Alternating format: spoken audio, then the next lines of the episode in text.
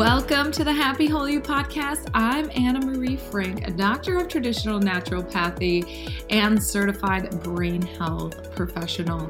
Now, those of you that know Happy Whole You, you know that we are all about health and well being. And we combine all the physical aspects, nutritional aspects, as well as the energetic and emotional aspects to well being. So, on this podcast, you guys, you are going to get a variety of information with different topics that can range from brain health all the way to how your energy field impacts your overall health and well being. Now, let me remind you that we are not giving medical advice on this podcast, and these are just our personal experiences and information that we are sharing. If you do have any physical or any mental challenges going on in your life, we highly recommend that you seek a medical professional that you have a strong relationship with. All right, you guys, we are going to get started. So here we go. You guys, welcome to another episode of the Happy Whole You podcast. Today I have Dr. Julie Brush with me, and she earned her Doctor of Naturopathic Medicine from National University of Natural Medicine in Portland, Oregon in 2005. She served in a primary care setting with a focus on mental health for over 17 years, and she is absolutely amazing. She currently is working at the Amen Clinics in Los Angeles, and she's only one of four NDs working in 10 Amen clinics around the US. She utilizes brain SPECT imaging scans, which we're going to talk about in the podcast today. And she also works with patients with all types of psychiatric issues, such as memory problems, dementia, ADHD, traumatic brain injuries, addiction, PTSD, and all things related to brain health. She recently served as the medical director of the Exclusive in Hawaii, which is a holistic addiction and eating disorder residential Treatment Center. She also is an active member of the Oregon, Hawaii, and California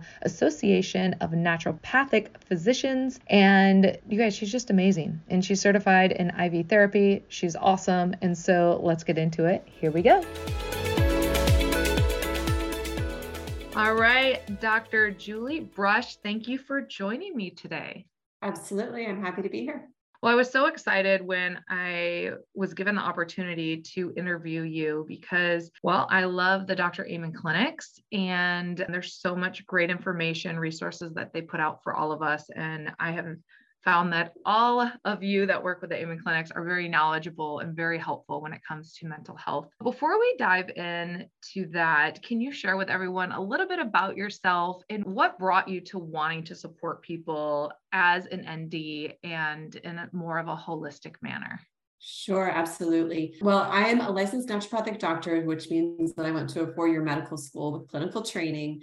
And I spent the first 15 years of my practice as a, an integrative family practitioner. So I really worked as a primary care physician in Oregon. And what I found was just over the course of time, I was working more and more with people's mental health because what I found was if we didn't pay attention to that part of their health, then we were constantly chasing symptoms because, you know, the depression, the anxiety, the PTSD and stress were really at the root of so many of their complaints. So over the course of time, I got better and better at learning how to address that piece of people's health. And, and I think it made me a better primary care provider because I was paying attention to that. When my daughter graduated high school, I basically had told myself, when that happens, I want to go wherever I can. I want to leave Oregon and explore other opportunities. And I ended up getting a job offer in Hawaii. So I moved to Hawaii because who wouldn't want to move to Hawaii? Right. and ended up working at a naturopathic retreat center in Hawaii that was eventually covered by LAVA. So that job shifted rather dramatically. And I was able to take the opportunity to become a medical director of a holistic addiction treatment center in Hawaii. So that was a radical shift from sort of a general practice to a mental health care practice with an addiction focus. So That's it was a major a, shift. it was a major shift and it was a steep learning curve, but it was a field that I really enjoyed working in. And so, and it was really a stepping stone to working at Amen Clinic because about two years into being the medical director, I got a job offer from Amen Clinics, which I am very excited about. Um, I've now been here almost three years and it brings in this other aspect of SPECT scans, which helps, I think, the psychiatric piece of care be much more tailored to the patient, much more individualized. And what a fantastic journey it's been to get to this point where now my focus is really on mental health, brain health with the SPECT scans as a really valuable tool that's included in that. I love that. And let's just jump right into the SPECT imaging scans because they're very fascinated with them. I've had one myself. I've referred clients down to the Amen clinics to also have SPECT imaging scans done. Can you share with our listeners what is a SPECT imaging scan and why would someone go and get this scan done? Right. So a SPECT scan is a blood flow scan. It's basically an image like a CT or an MRI, but it's looking at blood flow in this case, through the brain. And we can learn a lot about the way the brain is functioning by looking for areas of extra blood flow or lower blood flow than we would expect in specific areas. And so when we put this into context of a person, their history and their complaints, it gives us a much more holistic a picture about what their brain needs to be healthy and balanced. So it is a diagnostic tool that has really been missing in the field of psychiatry and mental health. It is incredibly valuable. A lot of people have head injuries somewhere along the way, and we underestimate the impact of head injuries, sometimes even minor head injuries, things like a whiplash injury that you weren't hospitalized for from a car accident, things like kids who play high school football or soccer and have repeated low level injuries to their brains. Um, they may never be hospitalized, they may never even get a, a, a serious concussion diagnosis, but the impact is there and it can be lasting. That impact can actually last for years and have an effect on their brain function. So that's one place where SPECT imaging is really, really valuable is to look at the impact of past head injuries. But it also gives us more information about their specific diagnosis. So, for example, somebody has depression, that can be caused by a number of different things. It could be caused by inflammation in the body and brain. It could be caused by an impact from past head injuries. It can be caused by low blood flow to specific parts of the brain for other reasons. And all of those things are very hard to tease apart in modern psychiatry, which simply asks the patient how you're feeling. And it is one reason why a lot of antidepressant therapies don't work, is because they're not actually addressing the root problem. Yeah, it's really fascinating that this isn't more widely known to support people with their mental health to get this SPECT imaging scan. So what does that mean for someone? Say they have, you know, low blood flow to their prefrontal cortex, their forehead. What would that indicate? What are some characteristics of someone that would have that low blood flow there? Sure. So there's a couple of nuances. One is we do, for most people, we do two images. So one is blood flow to the brain at rest, and then the second one is blood flow to the brain in concentration. And the differences between those two scans is also additionally helpful.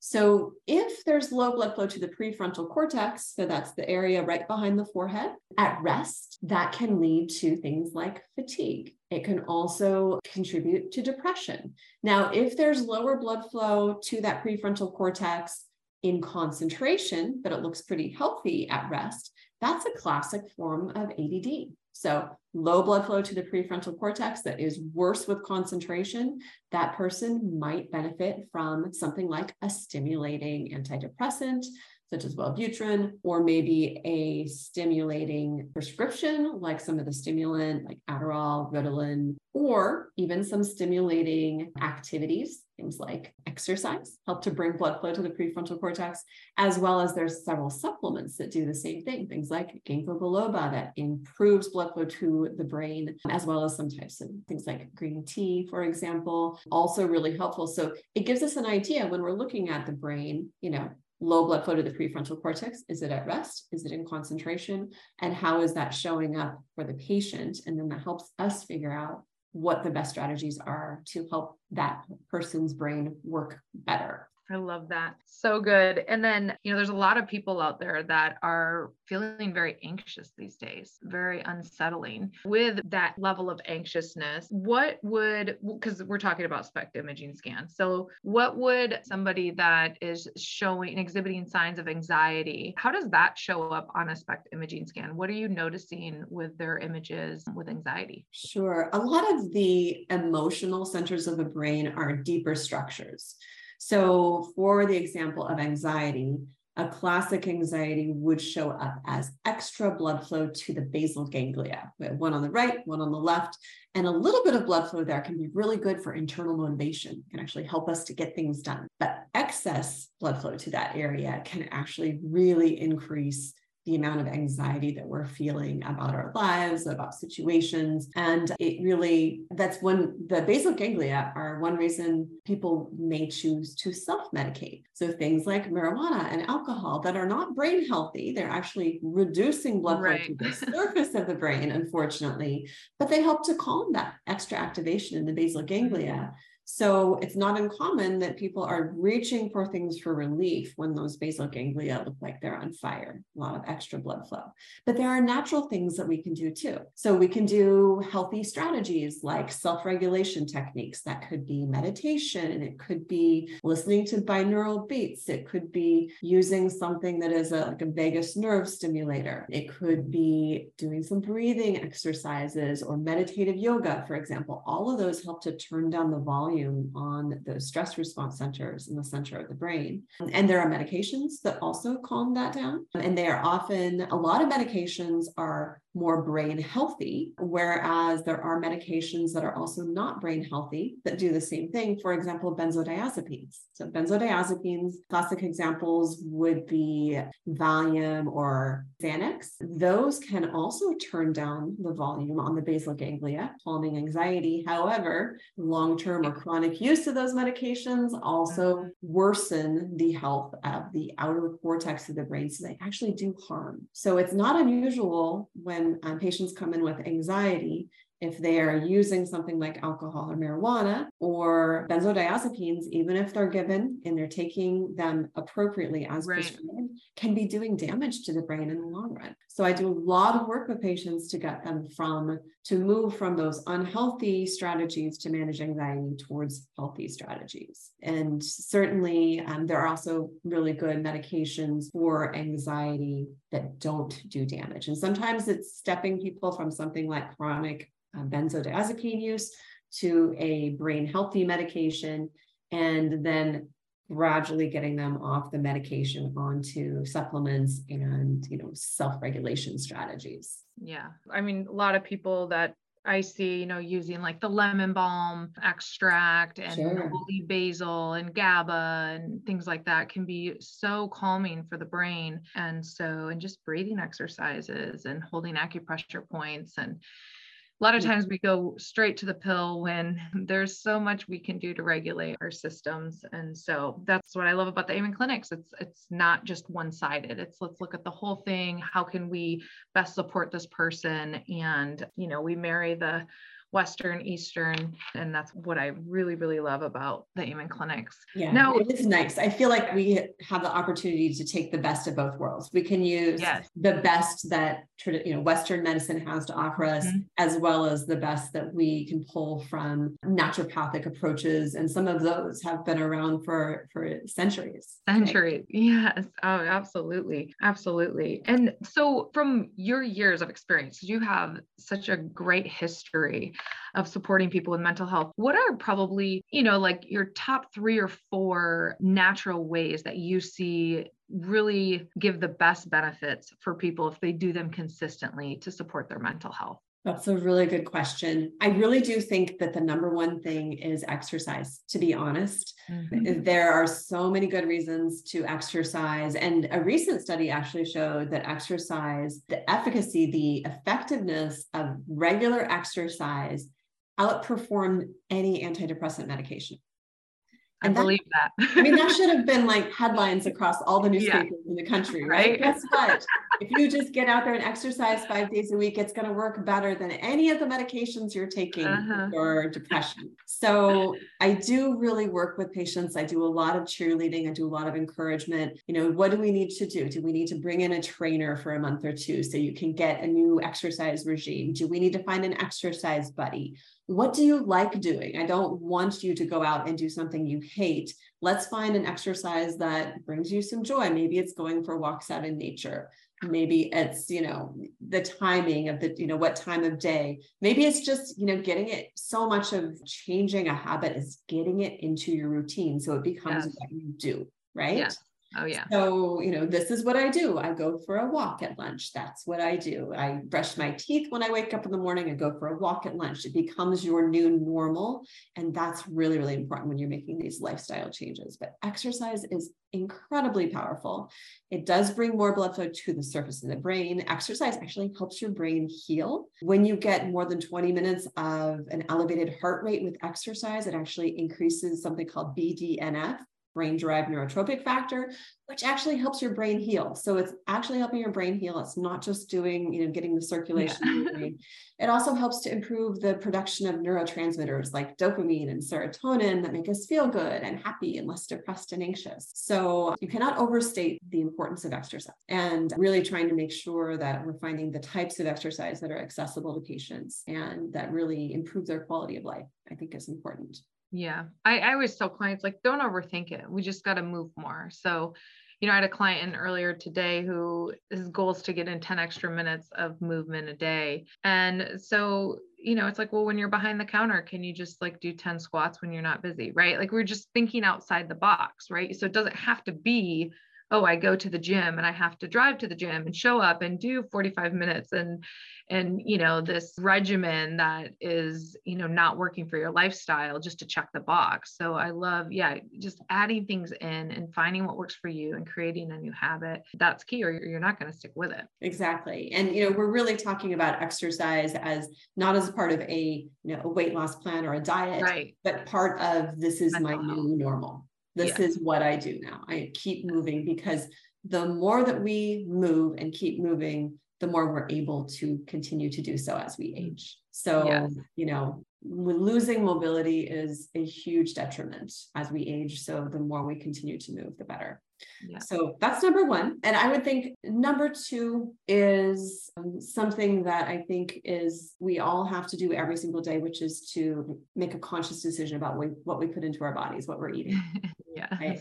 and so it's a big challenge for people. You know, emotionally, people eat for comfort, uh, people eat socially. And it's just so important to understand that you really are what you eat. And again, making it your new normal to eat healthy and make healthy choices wherever you can. And that can also look like, like you said, just be creative. How can you work on improving diet? You know, for some patients, uh, you know, sometimes people are, they're not eating vegetables. And I say, okay, I want you to add one vegetable a day. Like you don't don't have to overhaul everything because sometimes you're not ready for that. But how can you make sure that you're eating one vegetable a day. And let's start there. You know, just make that change, make that your new normal, and then we'll build on that over time. And I think that sometimes people get overwhelmed by the changes of what they perceive like their current diet and the diet that they think they should be eating. And I mm-hmm. think the key is to make these gradual changes. Now, sometimes it does help. Sometimes people are ready for a big overhaul, but I always tell people that overhaul is moving you to your new normal. So if your new normal is a completely restrictive diet that you cannot imagine doing for the next 10 years,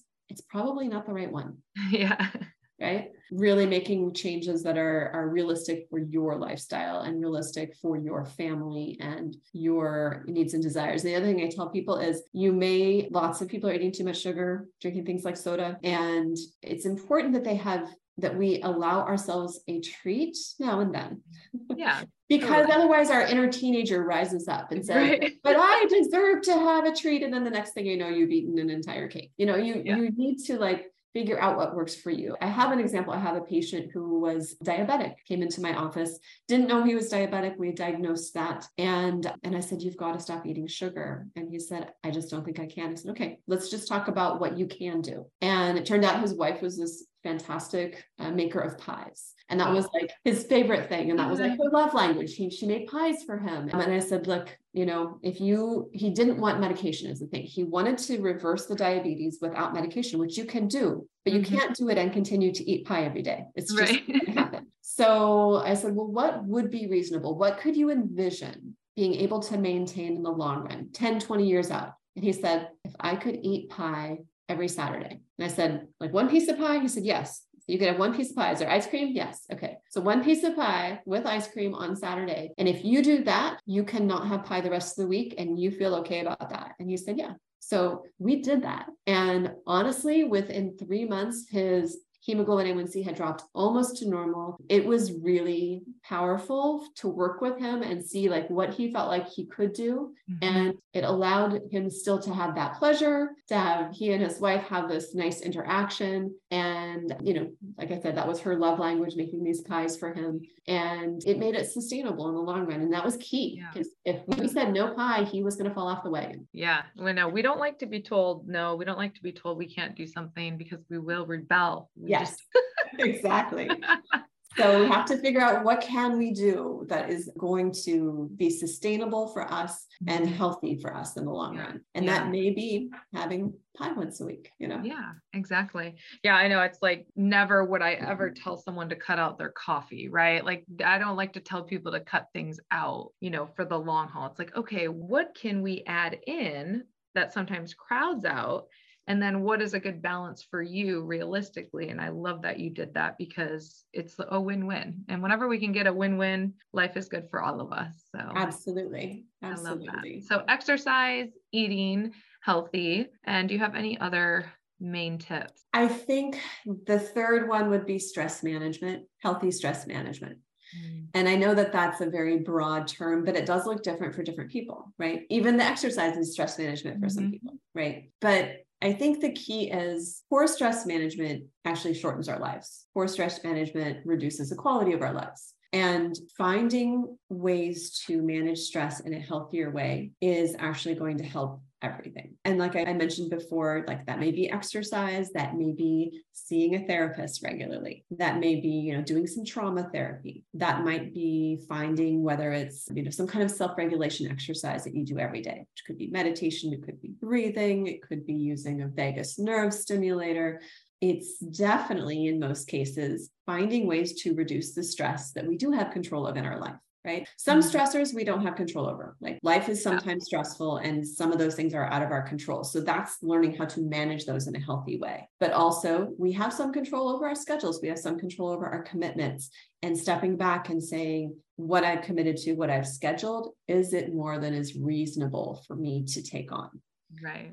And, you know, in the United States, we don't value very highly, you know, institutionally in our organizations, self care and not working ourselves to the bone. And I think it's important that we recognize where we can make those changes so that our stress levels are more manageable. Yeah, absolutely. Yeah, it's like asking yourself, what am I holding on to that I can let go of? Because a lot of times we're being stressed just to be stressed because of this cultural norm, because of this idea in America that you have to be going, going, going, going. And it's like, what would it mean if I didn't keep doing all the things? And it's like, well, mm-hmm. I would have more time. Oh, I wouldn't be as stressed, you know? So I think that sometimes really sitting with yourself and what's important what is necessary what do i want to continue to do? Because i think sometimes you know life starts to happen and our goals become the goals of society our goals become other people's goals and we lose sight and track of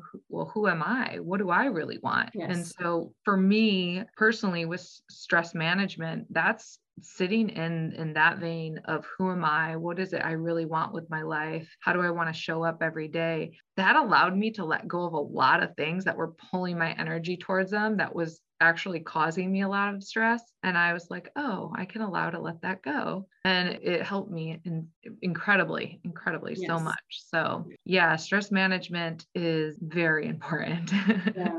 and to what you said, you know, Dr. Amen talks about, he calls it the one page miracle exercise, where you sit down and literally write out your goals, you know, mm-hmm. whether it be personal, professional, spiritual, like all of the things that you are aiming for in your life.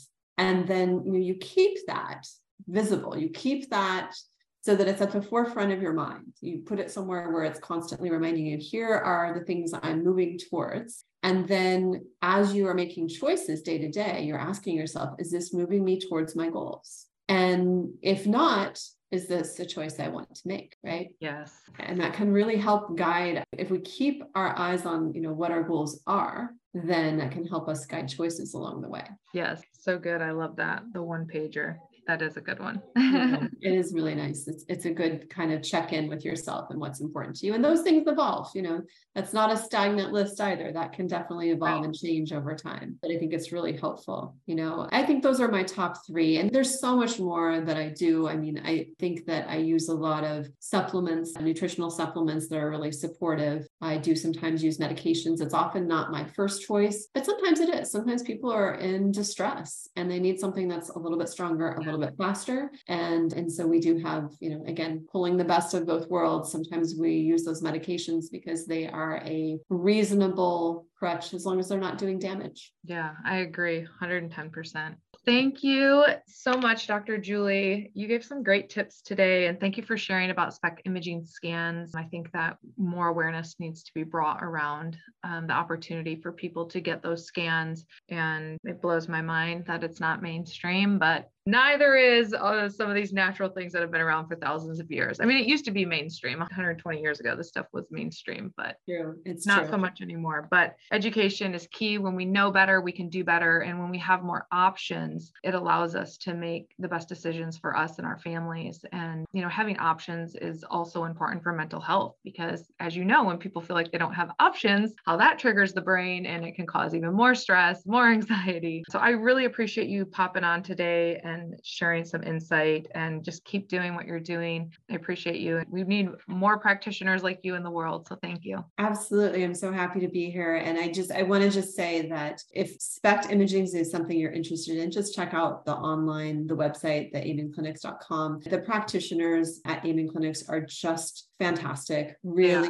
yeah. you know, doctors who really care about our patients, really smart, invested doctors. And I feel honored to be working with such a fantastic team. So Yes, thank you so much. And I'll put the link in the show notes so you guys can all go and you're just one click away and to finding that resource. So thank you, Dr. Julie. Thank you, Anna Marie. It's been really nice talking with you. Thanks for joining us today, you guys, on this Happy Whole You podcast. We are so stoked that you are listening.